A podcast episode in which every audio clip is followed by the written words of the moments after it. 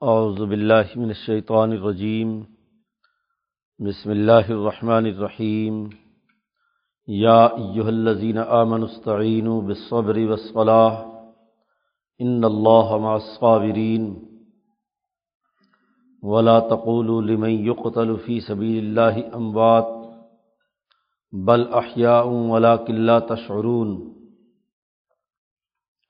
وَلَنَبْلُوَنَّكُمْ بِشَيْءٍ مِّنَ الْخَوْفِ وَالْجُوعِ وَنَقْصٍ مِّنَ الْأَمْوَالِ وَالْأَنفُسِ وَالثَّمَرَاتِ وَبَشِّرِ الصَّابِرِينَ الَّذِينَ إِذَا أَصَابَتْهُم مُّصِيبَةٌ قَالُوا إِنَّا لِلَّهِ وَإِنَّا إِلَيْهِ رَاجِعُونَ أُولَٰئِكَ عَلَيْهِمْ صَلَوَاتٌ مِّن رَّبِّهِمْ وَرَحْمَةٌ وَأُولَٰئِكَ هُمُ الْمُهْتَدُونَ ان صفا والمروة من شعائر اللہ فمن حج البیت او اعتمر فلا جناح علیہ ان يطوف بهما. ومن تطوع خیرا فان اللہ شاکر علیم گزشتہ رقوع کے نصف آخر سے قرآن حکیم نے انسانی معاشرے کی تشکیل کے بنیادی اصول اور ضابطے بیان کرنا شروع کیے ہیں کہ ہم نے حضرت محمد مصطفیٰ صلی اللہ علیہ وسلم کو رسول بنا کر بھیجا ہے کہ وہ انسانوں کا تزکیہ کریں، انہیں کتاب سکھائیں اور انہیں حکمت اور سیاست کی تعلیم دیں۔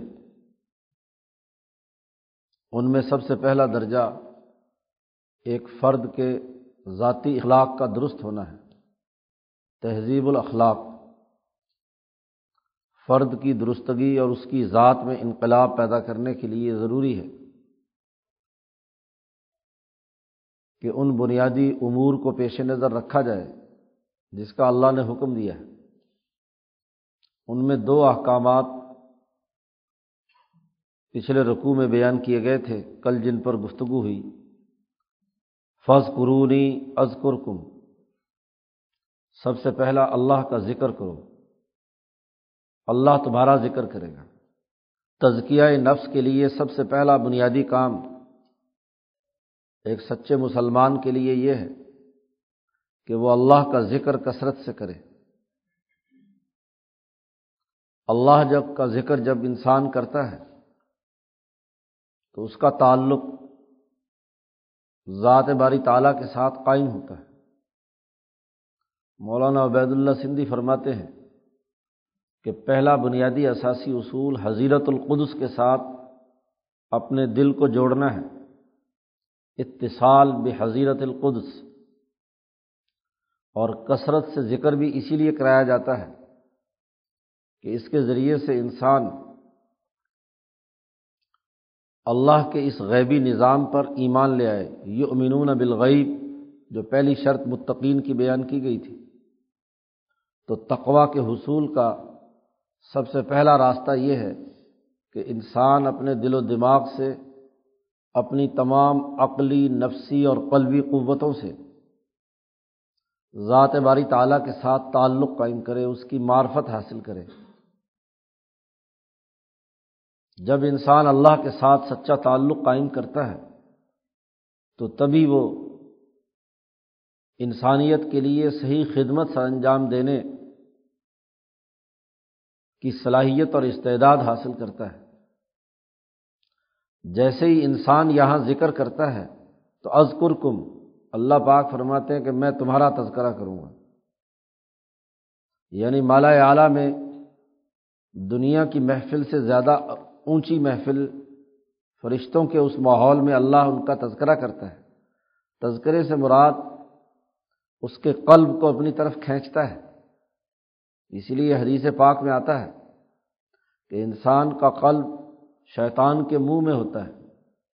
جب وہ اللہ کہتا ہے یا کلمہ طیبہ لا الہ الا اللہ کہتا ہے تو شیطان چھوڑ کر بھاگ جاتا ہے۔ تو شیطانی اثرات سے نکلنے کے لیے قلب کا اللہ کے ساتھ جڑنا ذکر الہی کے بغیر نہیں ہو سکتا۔ دوسرا بڑا بنیادی کام حکم دیا گیا وشکرو لی، کہ میرا شکر ادا کرو۔ جتنی بھی نعمتیں دنیا میں دی گئی ہیں، ایک ذاکر کے لیے یہ ضروری ہے کہ وہ ان کا شکر ادا کرے، اللہ کا احسان مانے۔ جب اس کے قلب کا، اس کے دل و دماغ کا تعلق اللہ کے ساتھ قائم ہو گیا، تو اسے گرد و پیش میں جتنے بھی چیزیں ملی ہیں، اس کا اپنا وجود ہے، اس کی غذائیں ہیں، اس کے لیے مکانات ہیں، استعمالات کی چیزیں ہیں، گرد و پیش کے تمام انعام کو اللہ کا انعام سمجھ کر اس کا شکر ادا کرے۔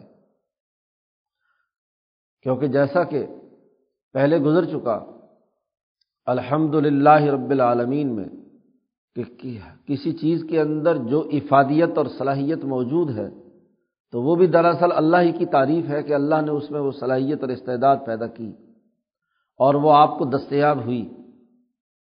ذکر اور اس کے بعد شکر۔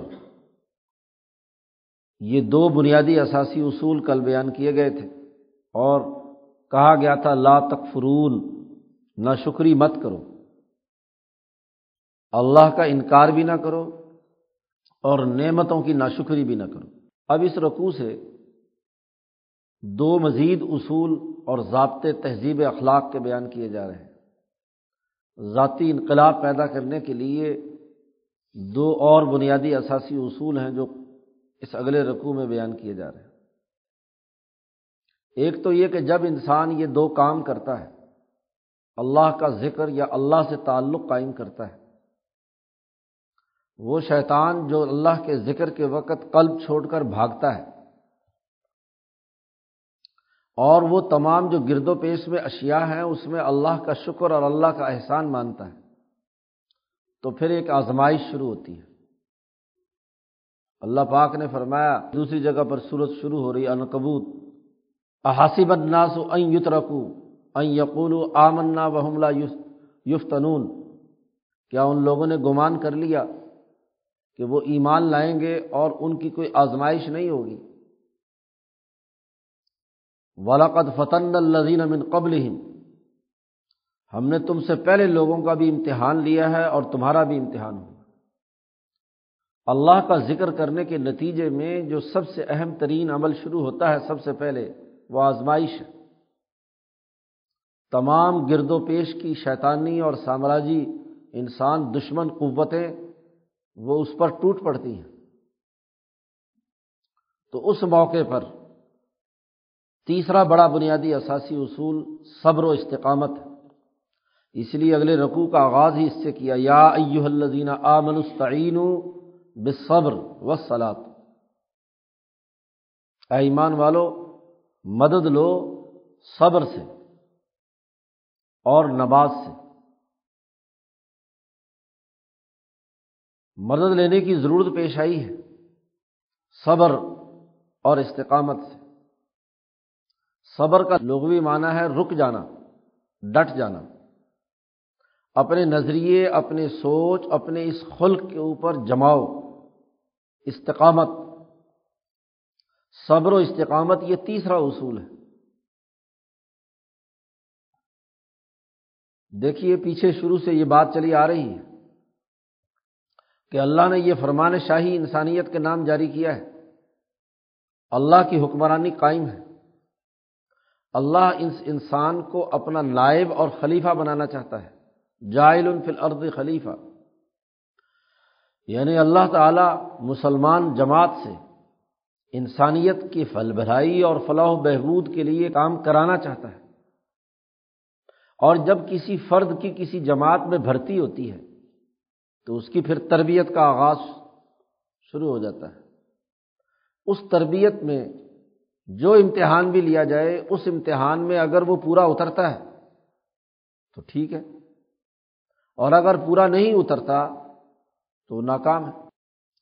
یا تو سرے سے اس نے ان بنیادی چیزوں کو نہیں مانا، کفر کیا، تب بھی ناکام ہے۔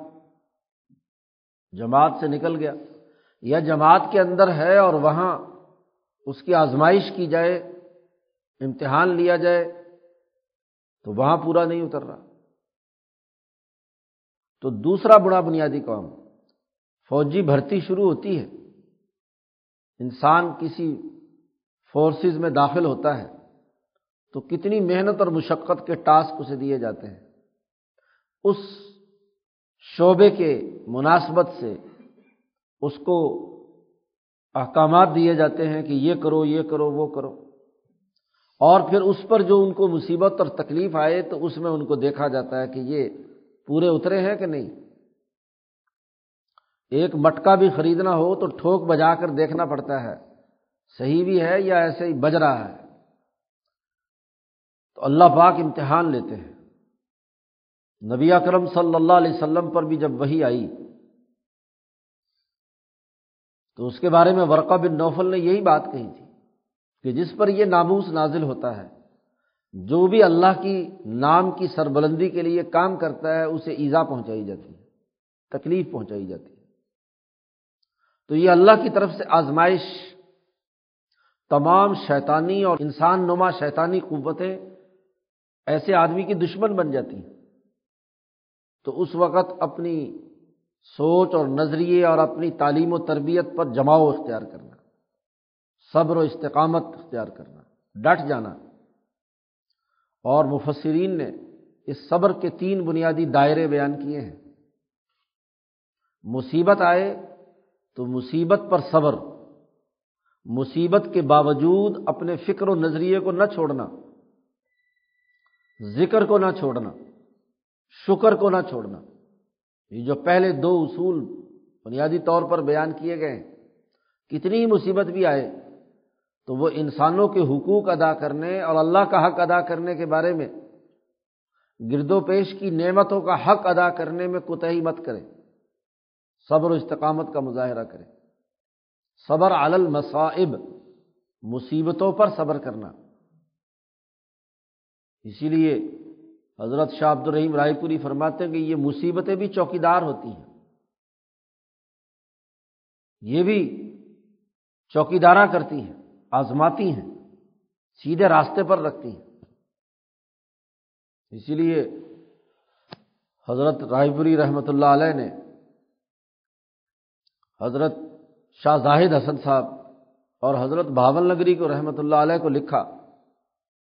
کہ انسان کا ایک ظاہر ہوتا ہے، ایک باطن۔ ظاہر ہر حال میں انسان پر جو مصیبتیں آئیں، ان پر صبر و استقامت سے عبارت ہے۔ اور قلب اللہ کے ذکر اور شکر سے ہمیشہ لبریز رہنا چاہیے۔ تو دل مطمئن ہو۔ اور ظاہری مصیبت جو آئی ہے، تکلیف آئی ہے، ایزا آئی ہے، اس ایزا پر صبر کرنا۔ یہ ترقی درجات کا ذریعہ ہے جیسا کہ آگے آ رہا ہے کہ ان اللہ معصابرین کہ اللہ تعالیٰ صبر کرنے والوں کے ساتھ ہوتا ہے۔ اسی لیے جب صوفیہ کرام ذکر کراتے ہیں تو بہت سی آزمائشیں آتی ہیں۔ خود ذکر کے اندر شیطان ادھر ادھر کے خیالات ڈالتا ہے، روکنے کی کوشش کرتا ہے، طبیعتیں خراب ہوتی ہیں۔ ادھر ادھر کی اور ایزا اور تکلیف آتی ہے، جیسا کہ آگے بھی آ رہا ہے، قرآن حکیم نے کہا ولا نبل ون کم بشئی ام من الخوف۔ ہم تمہاری آزمائش کریں گے۔ خوف، ڈر دھوپ مال میں کمی، جانوں میں کمی، رزق میں کمی، وغیرہ وغیرہ، ان سے ہم آزمائیں گے۔ کہ یہ ذاکر سچا بھی ہے کہ جھوٹا ایسے ہی، بس الگ سے اوپر اوپر۔ شیطان بھی تو بہت ذکر کرتا تھا، لیکن دل میں چور تھا کہ وہ خلیفہ بننا چاہتا ہے۔ تو خلافت کا مرض لے کر آیا ہے یا اپنی اصلاح کی نقطۂ نظر سے آیا ہے؟ تزکیہ اور تہذیب اخلاق کے لیے آیا ہے یا کسی اور نیت اور مرض سے ذکر کا ڈھونگ رچا رکھا ہے؟ تو آزمائش ہوگی۔ اور اس آزمائش میں صبر بڑی بنیادی چیز ہے۔ اس تعین و بصبر اور دوسری اہم ترین چیز اور دوسرا اصول، شاعر اللہ سے وابستگی وسلات نماز۔ نماز بھی انسان کے اندر مصیبتوں کو برداشت کرنے کا حوصلہ پیدا کرتی ہے۔ نبی اکرم صلی اللہ علیہ وسلم کے بارے میں آتا ہے کہ ایزا حضب امر بادرا الصلاح جب حضور کو کوئی امر درپیش ہوتا، کوئی اہم مہم کوئی مشکل پیش آتی تو آپ فوراً نماز کی طرف دوڑتے تھے۔ نماز میں اللہ کی طرف رجوع، اللہ کے ساتھ تعلق اور نماز کا یہ اعتماد اور یہ یقین اس مصیبت کو حل کرنے کا طریقہ بتلاتا تھا۔ نماز اللہ کے ساتھ تعلق قائم کرنے کا ذریعہ ہے شاعر میں سے۔ امام شاہ ولی اللہ فرماتے ہیں کہ اللہ سے تعلق قائم کرنے یا اللہ کو یاد کرنے کے بنیادی شاعر چار ہیں۔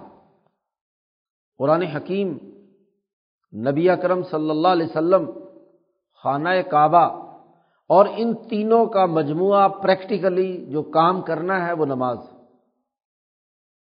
نماز میں قرآن بھی پڑھا جاتا ہے۔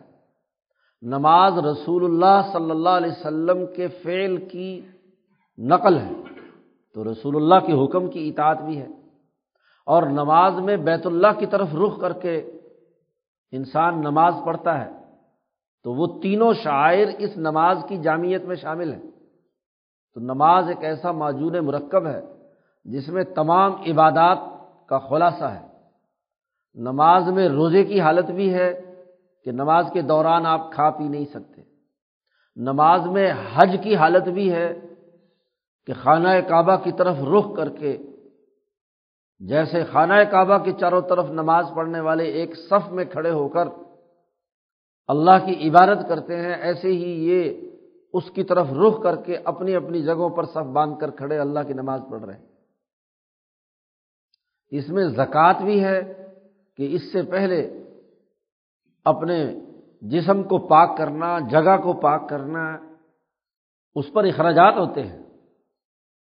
جسم کو صاف غسل کے لیے، وضو کے لیے، کپڑے دھونے کے لیے، تو وہ اپنا مال خرچ کرتا ہے پاکیزگی اختیار کرنے کے لیے۔ زکوٰۃ زکوٰۃ بھی مال کو پاکیزہ بناتی ہے۔ تو تمام عبادتیں اس کے اندر شامل ہیں۔ یہ اللہ کے شاعر میں سے ایک اہم ترین شاعر، تو تعظیم شاعر اللہ۔ اس کی تفصیل اس رقوع میں آگے مزید آ رہی ہے کہ اور کون کون سے شاعر ہیں۔ تو یہ دو اصول بیان کیے گئے۔ صبر و استقامت مشکلات اور مصائب کے وقت۔ اور مصائب اور مشکلات آتی ہیں جب اللہ کے دین کو غالب کرنے کے لیے انسان جد وجہد اور کوشش کرتا ہے۔ جو صبر نہیں کر سکتا، وہ کامیاب نہیں ہو سکتا۔ جو استقامت کا مظاہرہ نہیں کرتا اپنے فکر و نظریے پر، دنیا مخالفت کرے، الزام تراشی لگائے فتوے دے، تکلیفیں پہنچائے، گرد و پیش سے ایزائیں پہنچیں لیکن اس کے باوجود اپنے ذکر اور شکر کے پہلے دو بنیادی اخلاق پر ڈٹ جائے۔ تو صبر سے مدد لو اور نماز سے مدد لو۔ ان اللہ معصابرین بے شک اللہ تعالیٰ صبر کرنے والوں کے ساتھ ہوتا ہے۔ تم اللہ سے تعلق قائم کرنا چاہتے ہو۔ تو اللہ سے تعلق بغیر صبر کے نہیں ہو سکتا۔ جو بھی صبر کرنے والے ہیں، صابرین ہیں، اللہ اس کے ساتھ ہوتا ہے۔ تو معیت خدا بندی حاصل کرنے کے لیے صبر و استقامت ضروری ہے۔ آپ کسی فوجی نظم و نسق میں داخل ہوتے ہیں، تو بالائی نظم کا، کے ساتھ تعلق اور اس کی خوشنودی تبھی ہوتی ہے جب اس کے ڈسپلن پر ہر مشکل وقت کے اندر بھی آپ صلاحیتوں کا مظاہرہ کریں تو وہ آپ کی پشت پر کھڑی ہوتی ہے۔ اور اگر آپ جان بچا کر نکل جائیں، کھسک جائیں ڈسپلن کو قبول نہ کریں اتھارٹی کی بات نہ مانیں، تو وہ آپ کی مائیت کیسے اختیار کرے گی؟ وہ تو آپ کے خلاف کارروائی کرے گی، آپ کی رپورٹ غلط کرے گی کہ یہ تو بندہ ناکارہ ہے، قابل اعتماد نہیں ہے، دشمن سے مل جاتا ہے۔ دوسری قوم کا اعلی کار بن جاتا ہے۔ تو مصیبت کے وقت ہی پتہ چلتا ہے کہ کون اپنی قوم کا ہے اور کون دوسروں کے ساتھ مل کر قوم سے غداری کر رہا ہے۔ کون ایزا پہنچا رہا ہے، کون تکلیف پہنچا رہا ہے، میں معمولی سے مفاد پر بک گیا۔ کس میں قومی سوچ ہے اور کون دوسروں کا ایجنٹ بن کر کام کرتا ہے۔ ان اللہ صابرین بے شک اللہ تعالیٰ صبر کرنے والوں کے ساتھ۔ اب ان دونوں پہلوؤں کے حوالے سے جو صبر و استقامت اور نماز ہے، اس کی مزید تفصیلات اس رقو میں بیان کی جا رہی ہیں۔ صبر کا ایک بہت بڑا مظاہرہ اس وقت ہوا جب غزوہ بدر میں صحابہ اکرام نے دشمن کے مقابلے پر پوری صبر و استقامت کے ساتھ جنگ لڑی اور کچھ صحابہ وہاں بدر میں شہید ہو گئے۔ تو شہدا کے بارے میں صبر کی ایک قسم، جم کر لڑنا اور شہید ہونا اللہ کے راستے میں۔ اور ایسے شہیدوں کا اعزاز و اکرام کہ اللہ ان کے ساتھ ہے، اس کا تذکرہ کرتے ہوئے قرآن کہتا ہے، ولا تقول لمن تلوفی سبیل اللہ اموات نہ کہو ان لوگوں کو جو مارے گئے اللہ کی راستے میں۔ اللہ کے راستے میں جو شہید کر دیے گئے، قتل کر دیے گئے۔ ان کو مردے مت کہو۔ جو صبر و استقامت کے ساتھ اعلی مقاصد اللہ کی حکمرانی قائم کرنے اور اللہ کے دین کو غالب کرنے کے لیے اپنی جان قربان کر رہا ہے، وہ حقیقت میں مردہ نہیں ہے۔ اس نے تو اپنی جان دے کر ہزاروں لاکھوں انسانوں کو زندہ رکھنے کے لیے کردار ادا کیا وہ تو زندہ ہے۔ اس کو مردے مت کہو۔ بل احیا ان بلکہ وہ زندہ ہے ولا کلّہ تشعرون۔ تم شعور نہیں رکھتے۔ جو دنیا میں ان چاروں اصولوں پر کام کر کے ذکر، شکر، صبر اور نماز اس ڈسپلن کے تحت جس نے زندگی بسر کی، اس نے جان قربان کر دی جدوجہد اور کوشش کی، جہاد کا راستہ اختیار کیا، تو ایسے لوگوں کو مردہ مت کہو۔ موت کے بعد تو وہ ایک نئی زندگی میں داخل ہو گئے۔ وہ تو وہاں زندہ ہے جعفر تیار کا ذکر کیا حضور نے کہ وہ شہید ہوئے تو میں نے دیکھا کہ وہ وہاں جنت میں، سبز پرندے کے لباس میں ادھر ادھر چہچہاتے اور اڑتے پھر رہے ہیں۔ وہ یہاں شہید، وہ زندہ ہوتا ہے۔ کیونکہ وہ انسانوں کی زندگی کے لیے اپنی جان قربان کرتا ہے۔ تو شہدا مردے نہیں ہوتے۔ وہ لوگ جو اس کے لیے جان قربان کرتے ہیں، جیسے جان کی قربانی خلافت ظاہرہ میں میدان جنگ کے اندر شہادت، ایسے ہی خلافت باطنا کے دور میں وہ اعلیٰ درجے کے الاظم انسان جو اولیاء اللہ کہلاتے ہیں۔ کہ وہ اپنی خواہش، اپنے ارادے، اپنے تقاضے سے نکل کر ہر طرح کے مخالفانہ ماحول میں اللہ کے دین کو غالب کرنے اور اس کے نظریے کے پھیلانے کے لیے اپنی جان قربان کر دیتے ہیں، پوری زندگی خرچ کر دیتے ہیں۔ وہ بھی مرنے کے بعد زندہ ہوتے ہیں۔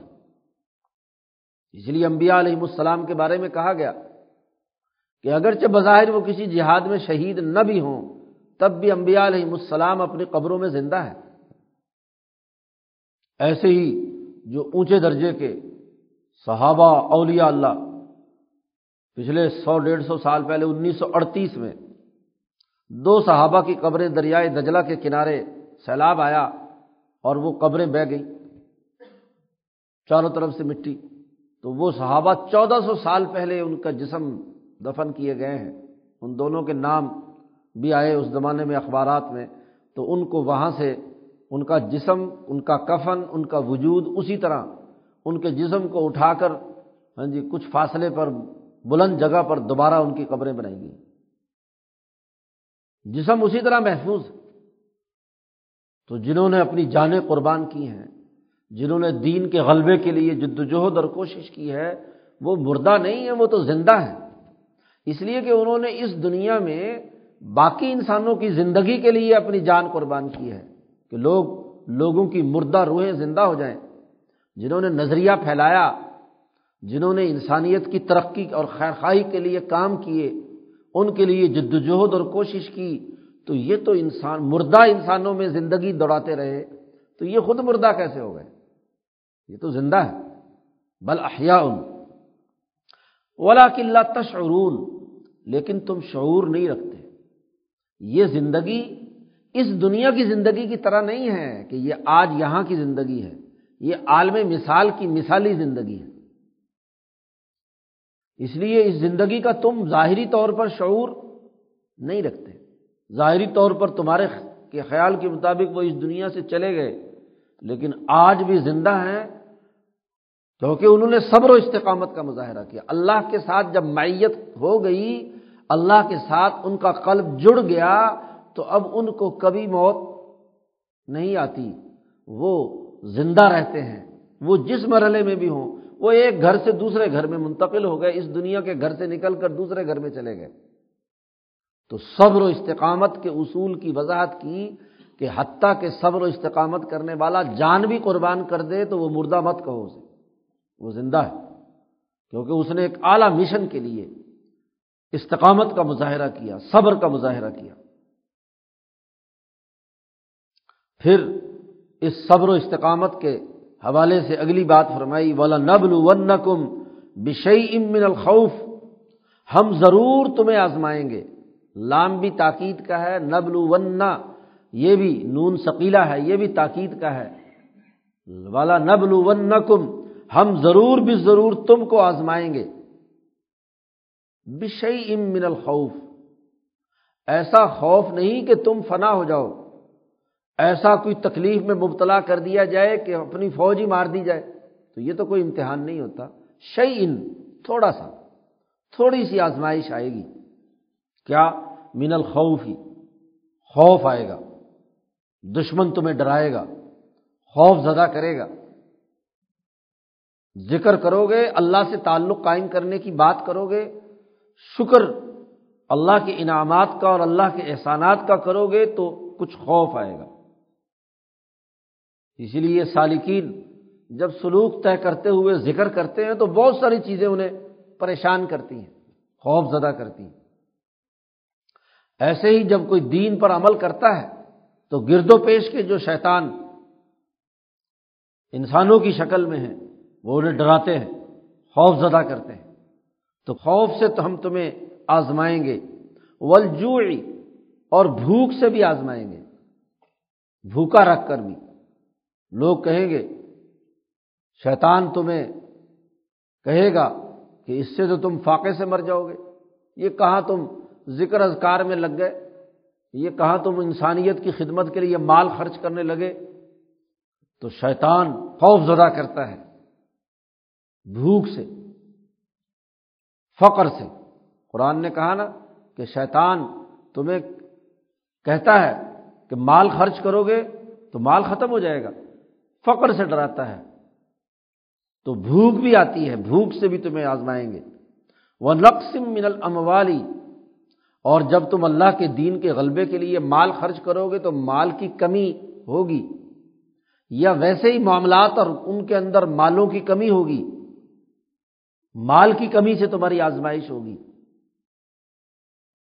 زیادہ تنخواہ نہیں ملے گی۔ زیادہ اونچے درجے کے شیطانوں کی طرف سے، سامراجی تاحوتی قوتوں کی طرف سے مال و دولت تمہیں نہیں ملے گا۔ ضرورت صرف پوری ہوگی نقص من الاموالی اور جانیں بھی ضائع ہو سکتی ہیں۔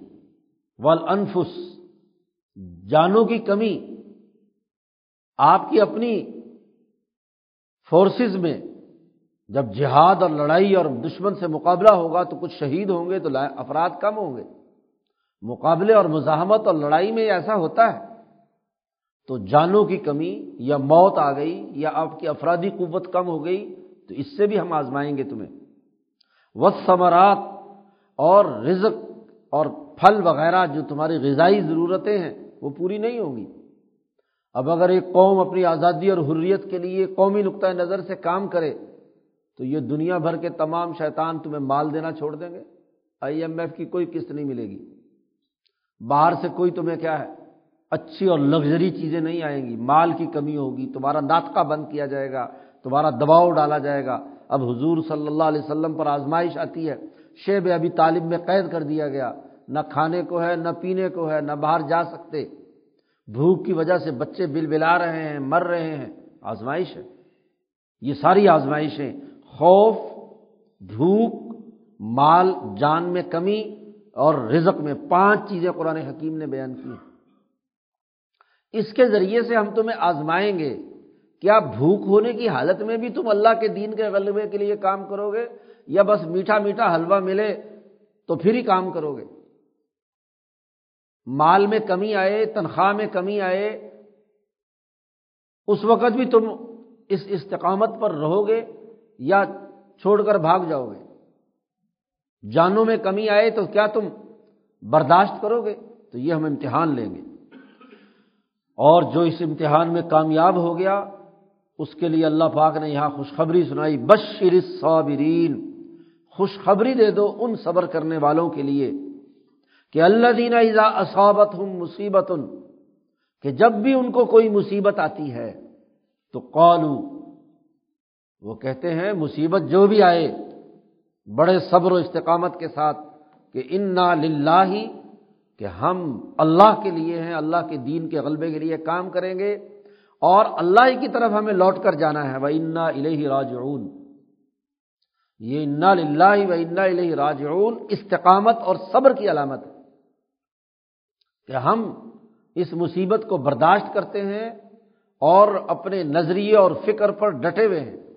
ہم اللہ کے ساتھ اپنے تعلق کو کمزور ہونے نہیں دیں گے۔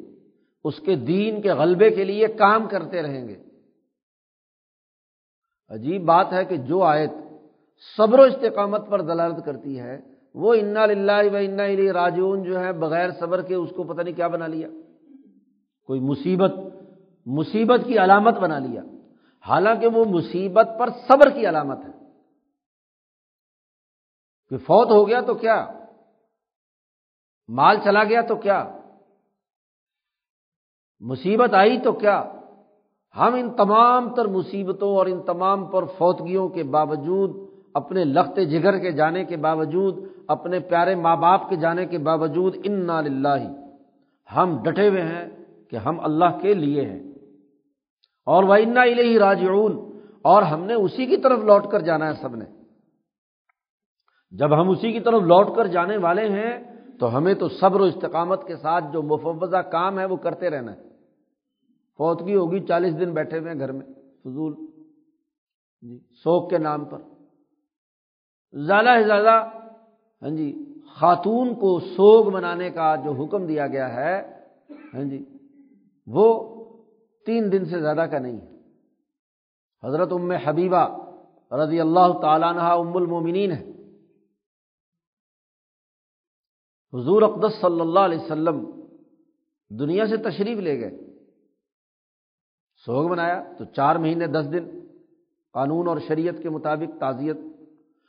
ان کے والد حضرت ابو سفیان فوت ہوئے۔ حقیقی والد ہیں۔ ہر بیٹی کو اپنے باپ سے محبت ہوتی ہے۔ تین دن گزرے تو ام حبیبہ نے رضی اللہ تعالیٰ ظاہر عمر میں بہت ہو چکی ہیں، بوڑھی ہیں۔ پہلے حضور سے پہلے بھی ایک خامن سے شادی ہوئی، وہاں سے پھر حضور کے ساتھ شادی ہوئی۔ تو خاص طور پر بٹنا منگایا۔ زیب و زینت کی جو عورتوں کی اس زمانے کی چیزیں تھیں، وہ اپنے چہرے پر ملا اور بتلایا کہ دیکھو، یہ میں، مجھے ضرورت نہیں اس بڑھاپے میں، اس خوبصورت بننے کی۔ لیکن چونکہ حکم ہے کہ تین دن سے زیادہ کسی کا سوگ نہیں کیا جا سکتا۔ تو اگرچہ میرے باپ فوت ہوئے ہیں، دل میں غم ہے لیکن تین دن سے زیادہ سوگ منانے کی اجازت نہیں ہے، اس لیے میں نے اس رسم کو توڑنے کے لیے یہ کام کیا تو زیادہ سے زیادہ انسان کی طبیعت پر کوئی اثر ہے بھی، تو تین دن، اس کے بعد کیا ہے؟ اسی جدوجہد اور کوشش اور اسی دین کے غلبے کے لیے کردار ادا کرنے کی جدوجہد میں انسان مصروف ہو جائے۔ تو انا لاہ و انا الہ راجعون، صبر و استقامت کی علامت اور قرآن حکیم کہتا ہے کہ جس نے یہ صبر و استقامت کا مظاہرہ کیا الائی کا علیہم صلوات من ربہم و رحمہ، ایسے ہی لوگوں پر اپنے رب کی عنایتیں ہیں۔ حضرت شیخ الہند نے بڑا خوبصورت ترجمہ کیا، صلوات من ربہم۔ حضرت نے فرمایا، اپنے رب کی عنایتیں انہی لوگوں پر ہیں جو صبر و استقامت کا مظاہرہ کرتے ہیں۔ جو بیچارے ڈھل مل یقین ہے، ادھر کا دباؤ پڑا، ادھر بھاگ گئے، ادھر کا دباؤ پڑا، ادھر چلے گئے ادھر سے خوف زدہ ہوئے، دوسرے کے اعلی کار بن گئے۔ تو وہ تو کوئی نتیجہ پیدا نہیں کر سکتے۔ انہوں نے انقلاب لانا ہے، قومی سسٹم بنانا ہے، بین الاقوامی نظام قائم کرنا ہے۔ اگر اپنی ذاتی زندگی کے اندر وہ مصیبت برداشت نہیں کر سکتے، تو باقی مصیبتیں دشمن کے مقابلے میں کیسے برداشت کریں گے؟ اور جب وہ یہاں صبر و استقامت کا مظاہرہ کریں گے، ان کے دل میں ہرس اور لالچ نہیں ہوگا مال کا، اولاد کا۔ بھوک کا، میوے اور پھلوں کا۔ تو پھر خالصتاً اللہ کی رضا کے لیے ڈٹے ہوئے ہیں۔ تو ان پر ان کے رب کی عنایتیں ہیں۔ اور وہ رحمت اور رحمت اور مہربانی ہے۔ ایسے ہی لوگوں پر الائی کا یہ عنایتیں انہیں پر ہوتی ہیں کہ اب وہ اللہ کے دین کے غالب کرنے کے سپاہی بن چکے۔ اب وہ فرشتہ صفت بن چکے۔ میرٹ پر کام کرنے کی اہلیت اور صلاحیت کے حامل بن چکے۔ جیسے فرشتوں کو بھوک اور پیاس یا دوسری چیزیں خوف زدہ ہونا ان کو کوئی اثر نہیں کرتی۔ تو گویا کہ یہ بھی اب فرشتے کی طرح ایک انسان بن گیا کہ اس پر بھی کوئی لالچ، کوئی غرض، کوئی بھوک، کوئی خوف زدگی کوئی دباؤ اس پر اثر انداز نہیں ہو سکتا۔ تشبہ بال ملکوت اس نے عالم ملکوت کے فرشتوں کے ساتھ اپنی مشابہت پیدا کر لی۔ اب یہ انتظامی افسر جو ہے، جہاں بھی نظم و نسق میں اس کو فٹ کر دو، خاندانی نظام میں، قومی سسٹم میں، بین الاقوامی نظام میں یہ صحیح عدل و انصاف کے مطابق فیصلہ کرے گا۔ کیونکہ اس کا اپنا لالچ، یہ کسی کے دباؤ میں نہیں آئے گا، کسی سے خوف زدہ نہیں ہوگا، کسی لالچ میں نہیں آئے گا، کسی مال کی کمی زیادتی سے مروب نہیں ہوگا۔ کسی رزق کے اچھے ہونے نہ ہونے سے مروب نہیں ہوگا۔ یہ اس کے پیچھے نہیں بھاگے گا کہ میرے گھر کا فرنیچر دے دو تو میں تمہارا کام کر دوں گا۔ میرے گھر پہ اے سی لگوا دو تو تمہاری دوائیاں لکھ دوں گا۔ تمہاری کمپنی چلا دوں گا۔ یہ کسی لالچ میں نہیں آئے گا۔ یہ میرٹ کے مطابق جیسا مرض ہے ویسی ہی دوائی لکھے گا۔ جیسا کسی کا کام ہے اس کے مطابق میرٹ پر کام کرے گا۔ یہ کسی کے دباؤ میں نہیں آئے گا۔ تو اس پر اللہ کی عنایتیں ہیں۔ مہربانیاں ہیں۔ وہ الائی کا حم المحتدون اور یہی لوگ ہیں جو ہدایت یافتہ ہے جس میں صبر نہیں ہے۔ جس میں چیخو پکار ہے مصیبت کے وقت، تو وہ انسان تو بہت چھوٹا انسان ہے۔ قرآن حکیم نے دوسری جگہ پر کہا نا کہ خلق الانسان ضعیف انسان کو ضعیف پیدا کیا گیا ہے۔ اس کا حال اور معاملہ یہ ہے کہ ایزا مسہ السر جزوا ویزا مسہ الخیر منوع یہ انسان کے رویوں کی سب سے بدترین حالت ہوتی ہے کہ جب اسے مصیبت آئے تو بس رولا رپا اور شور شرابہ مجایا ہے مر گیا ہے مر گیا۔ صبر و استقامت نام کی کوئی چیز نہ ہو۔ اور ویزا مسہ الخیر منوع کچھ پیر پیسے، مال و دولت مل گیا تو بس اکڑ کے بیٹھ گیا کہ بس ہم چوما ڈنگرے نیست میرے جیسا تو کوئی ہے ہی نہیں، باقی سارے حقیر ہیں۔ تو یہ اس نے مظاہرہ کیا، تو یہ بہت خرابی کی بات ہے۔ انسان ہر حالت میں استقامت کے ساتھ بنیادی خلق پر جماؤ اختیار کرے، صبر و استقامت اختیار کرے، تو الا کا حم المختدون یہی ہدایت یافتہ ہے۔ تو پہلے دو اصول بیان کیے اصبر و سلاد صبر کی تفصیلات بیان کی کہ جہاد میں شہادت جد وجہد کے راستے میں اپنی قربانی دینے والے لوگ مردہ نہیں ہیں، آزمایا جاتا ہے۔ اس آزمائش میں جو لوگ پورے اترتے ہیں، ان کے لیے خوشخبری ہے۔ وہی ہدایت یافتہ ہیں اور انہیں پر اللہ کی عنایات اور مہربانی ہے۔ اب چوتھا اصول جو تھا، نماز کا۔ اس سے متعلق امور کہ نماز شاعر میں سے ہے۔ تو ان شاعر میں سے ایک اہم ترین جو شاعر اللہ حرم کے پاس گرد و نواح میں ہے، قرآن حکیم نے ان کا تعارف کرایا، ان صفا ول من شاعر اللہ. صفا اور مروا یہ اللہ کے شاعر میں سے۔ صفا وہ پہاڑ ہے جس پر کھڑے ہو کر ابراہیم علیہ السلام نے لوگوں میں اعلان کیا تھا ازن پھر ناصب یا تو کا علاق الضامرن تمام لوگوں میں اعلان کیجیے حج کا۔ لوگ سواریوں پر پیدل اس کی طرف آئیں گے۔ تو صفا وہ پہاڑی ہے، خانہ کعبہ کی تعمیر کے بعد ابراہیم نے اعلان کیا۔ تو وہ مقام ایک اللہ کی یاد کرانے والا ہے۔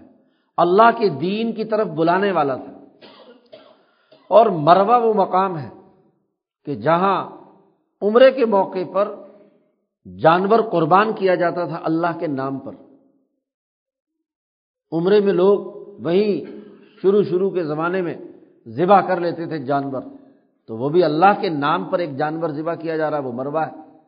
اب صفا اور مروا یہ دونوں مقام وہ ہیں جن میں حضرت حاجرہ نے سات چکر کاٹے ہیں اپنے بیٹے کی، بچاؤ کے لیے، پانی کی تلاش میں۔ تو ان کی اس سنت میں یہ طواف جو صفا اور مروا کا ہے، اللہ کے شاعر میں سے دونوں پہاڑ بن جاتے ہیں اور ان کے درمیان صحیح کرنا حج اور عمرے میں لازمی اور ضروری قرار پاتا ہے۔ لیکن ہوا یہ تھا کہ دو ڈھائی سو سال پہلے جب یہاں بت رکھے گئے مکے والوں کی طرف سے، تو خانہ کعبہ کے بت تو خانہ کعبہ کے اندر تھے، دروازہ بند رہتا تھا۔ دنیا بھر میں جو لوگ ابراہیمی دین سے کچھ نسبت رکھتے تھے اور خود مکہ کے لوگ بھی وہ ان بتوں کو ناپسند کرتے تھے۔ یسرف کے یہ لوگ جو مدینہ سے آتے تھے، اوس اور خزرج کے لوگ حج کرنے یہاں، تو وہ بھی نفرت کرتے تھے بتوں سے۔ صفا اور مربع پر دو بت انہوں نے رکھے ہوئے تھے۔ اور یہ مکے والوں نے رسم جاری کی کہ صفا پر جاؤ تو اس بت کو سجدہ کرو، اور مروا پر جاؤ تو جو مروا میں بت رکھا ہے اس پر سجدہ کرو۔ اور سجدہ کر کے وہاں سے صحیح شروع کرتے تھے۔ اور مروا پر جا کر اس کو سجدہ کرتے اور پھر صحیح شروع کرتے تھے۔ تو مدینہ والے لوگ جاہلیت کے زمانے میں بھی جب یہاں آتے تھے تو وہ اس صفا اور مروا کے پہاڑ پر یہاں صحیح نہیں کرتے تھے، اس لیے کہ پتھر رکھے ہوئے تھے، یہاں بت رکھے ہوئے تھے۔ تو ان کو پسند نہیں تھا کہ ہم ان بتوں کو سجدہ کریں۔ خانہ کعبہ کے بت چونکہ اندر تھے، اس لیے طواف کر لیتے تھے۔ لیکن صفا مروا کی طرف توجہ نہیں دیتے تھے۔ جب اسلام آیا اور حضور صلی اللہ علیہ وسلم نے حج فرض کیا اور بتوں کی سب کی صفائی ہو گئی، تو اب یہ مدینہ والے جو تھے انصاری، یہ جب حضور کے ساتھ حج پہ گئے، تو اب ان کے دماغ میں چونکہ پرانی بات ہی تھی کہ جی صرف طواف کرنا چاہیے، یہاں تو کیا ہے، بتوں کو سجدہ نہیں کرنا چاہیے، تو یہ کوئی شاید شاعر میں سے نہیں ہے۔ ان کا خیال تھا کہ یہ بتوں کے لیے بعد کے مشرقین نے اپنی طرف سے یہ چیز شروع کی تھی۔ تو اللہ پاک نے اس کی وضاحت کی کہ نہیں، ان لصفا ولمر من شاعر اللہ۔ صفا اور مروا یہ بھی اللہ کے شاعر میں سے ہے شاعر شعیرت ان کی جمع ہے۔ ہر وہ چیز جس کو دیکھ کر اللہ یاد آ جائے وہ شاعر ہے۔ شاعر کی تعریف۔ اللہ کی نسبت سے اسی کو تجلی کہتے ہیں اور انسان کی نسبت سے اسے شاعر کہتے ہیں۔ لفظ شعیرہ کا ویسے تو لفظی معنی سنگ ہائی میل ہے۔ وہ نشانی جس سے یہ پتہ چلے کہ کتنا فاصلہ آپ طے کر چکے اور اگلی منزل میں کتنے فاصلہ رہتا ہے۔ شاعر کا لفظی ترجمہ تو یہ ہے۔ ایسی ظاہری علامت جس سے آپ کو آگے کا فاصلہ معلوم ہو جائے، اس کو شاعر کہتے ہیں۔ تو چونکہ وہ تمام چیزیں جن کو دیکھ کر اللہ یاد آتا ہے، یا اللہ سے تعلق کا ذریعہ بنتی ہیں، اللہ کے ساتھ آپ کو جوڑنے کا ذریعہ بنتی ہیں، اس کو اصطلاح شریعت میں شاعر کہا جاتا ہے۔ اور جیسا کہ ابھی پیچھے گزرا کہ بنیادی شاعر چار ہیں۔ ان میں سے جو کعبہ کا شاعر ہے، مقام کے اعتبار سے، ان مقامات میں سے یہ صفا اور مروا بھی خانہ کعبہ کے ساتھ مل کر من شاعر اللہ کہا ہے۔ شاعر میں سے ہے۔ جیسے عرفات، مزدلفہ، مینا، یہ شاعر میں سے ہیں۔ ایسے ہی صفا اور مروا اور مقام ابراہیم اور مسجد حرام، یہ تمام کعبہ کے گرد و نواح میں یہ جتنی بھی چیزیں ہیں، یہ کعبہ کے ذیلی شاعر ہیں۔ شاہ صاحب نے یہ وضاحت کی ہے کہ شاعر بے شمار ہیں، لیکن ان تمام شاعر کی بنیادی قسمیں چار ہیں۔ کچھ وہ ہیں جو کعبہ اور کعبہ سے متعلق اس کے ذیلی شاعر ہیں، کچھ وہ ہیں جو نماز اور نماز سے متعلق ذیلی شاعر ہیں، قرآن اور قرآن سے متعلق ذیلی امور ہیں۔ رسول اللہ صلی اللہ علیہ وسلم اور اس کے ذیل میں صحابہ تعبین اولیاء اللہ جو رسول اللہ کے نائبین ہیں، وہ بھی شاعر میں سے ہیں۔ اس لیے حدیث میں پوچھا کہ کون لوگ مخلص ہیں؟ اولیاء اللہ کون ہے تو فرمایا گیا کہ ایزا جب انہیں ان پر نظر پڑے تو اللہ یاد آئے۔ جب انہیں دیکھو تو اللہ یاد آئے تو وہ اللہ کا ولی تو ان صفا بل مربہ تب ان شاعر اللہ۔ صفا اور مربع اللہ کے شاعر میں سے۔ فمن حج البئی تاب تمرا جو بھی بیت اللہ کا حج کرے یا عمرہ کرے، تو فلاں جناح علیہ ماں تو اس پر کوئی گناہ نہیں کہ وہ صفا و مروا کا طواف کرے صحیح کرے۔ ان دونوں کا طواف کرے۔ تو چونکہ یہ انصاری لوگ جو ہے، یہ صحیح نہیں کرتے تھے اور صحیح کرنے کو گناہ سمجھتے تھے۔ تو اسی تناظر میں قرآن نے کہا، لا جناح علیہ، اس پر کوئی حرج نہیں ہے، کوئی گناہ نہیں ہے کہ وہ طواف کرے۔ وہ من تطوا خیرن اور پھر جو آدمی اپنی خوشی سے کچھ نیکی کرے، دل کی رضامندی سے تتوا تتو کہتے ہیں، ایک ہے فٹیک سمجھ کر کرنا، مصیبت سے تکلیف سے اور ایک ہے طیب نفس سے، دل کی خوشی سے ایک آدمی کام کرے تو فن اللہ شاکر علیم بے شک اللہ تبارک و تعالی اس کا سب کچھ جاننے والا اور قدر دان ہے۔ شاکر، شکر کرنے والا نہیں۔ یہ جیسے انسان جب اللہ کا شکر کرتا ہے تو اللہ اس کا قدر دان ہے۔ حضرت نے ترجمہ کیا تو اللہ قدر دان ہے، سب کچھ جاننے والا ہے۔ تو جو جس درجے کی نیکی کرے گا اس کو ضرور قبول کرے گا۔ تو یہ دو بنیادی اثاثی اصول قرآن حکیم نے بیان کیے ہیں۔ یا یو الزین مرستعین بصبری وسلام اور دونوں کو باقاعدہ حکم دیا گیا ہے۔ جیسے پہلے فض قرونی از کرکم وش قرولی وہاں بھی میرا شکر ادا کرو، میرا ذکر کرو۔ ایسے کہا اس تعین مدد ضرور طلب کرو، صبر سے اور نباز سے۔ تو چار بنیادی اثاثی اصول ہیں اور جو ان اصولوں کی خلاف ورزی کرتے ہیں، ان کے بارے میں اگلی آیات میں گفتگو کی گئی، انشاءاللہ کل کریں گے۔ اللہ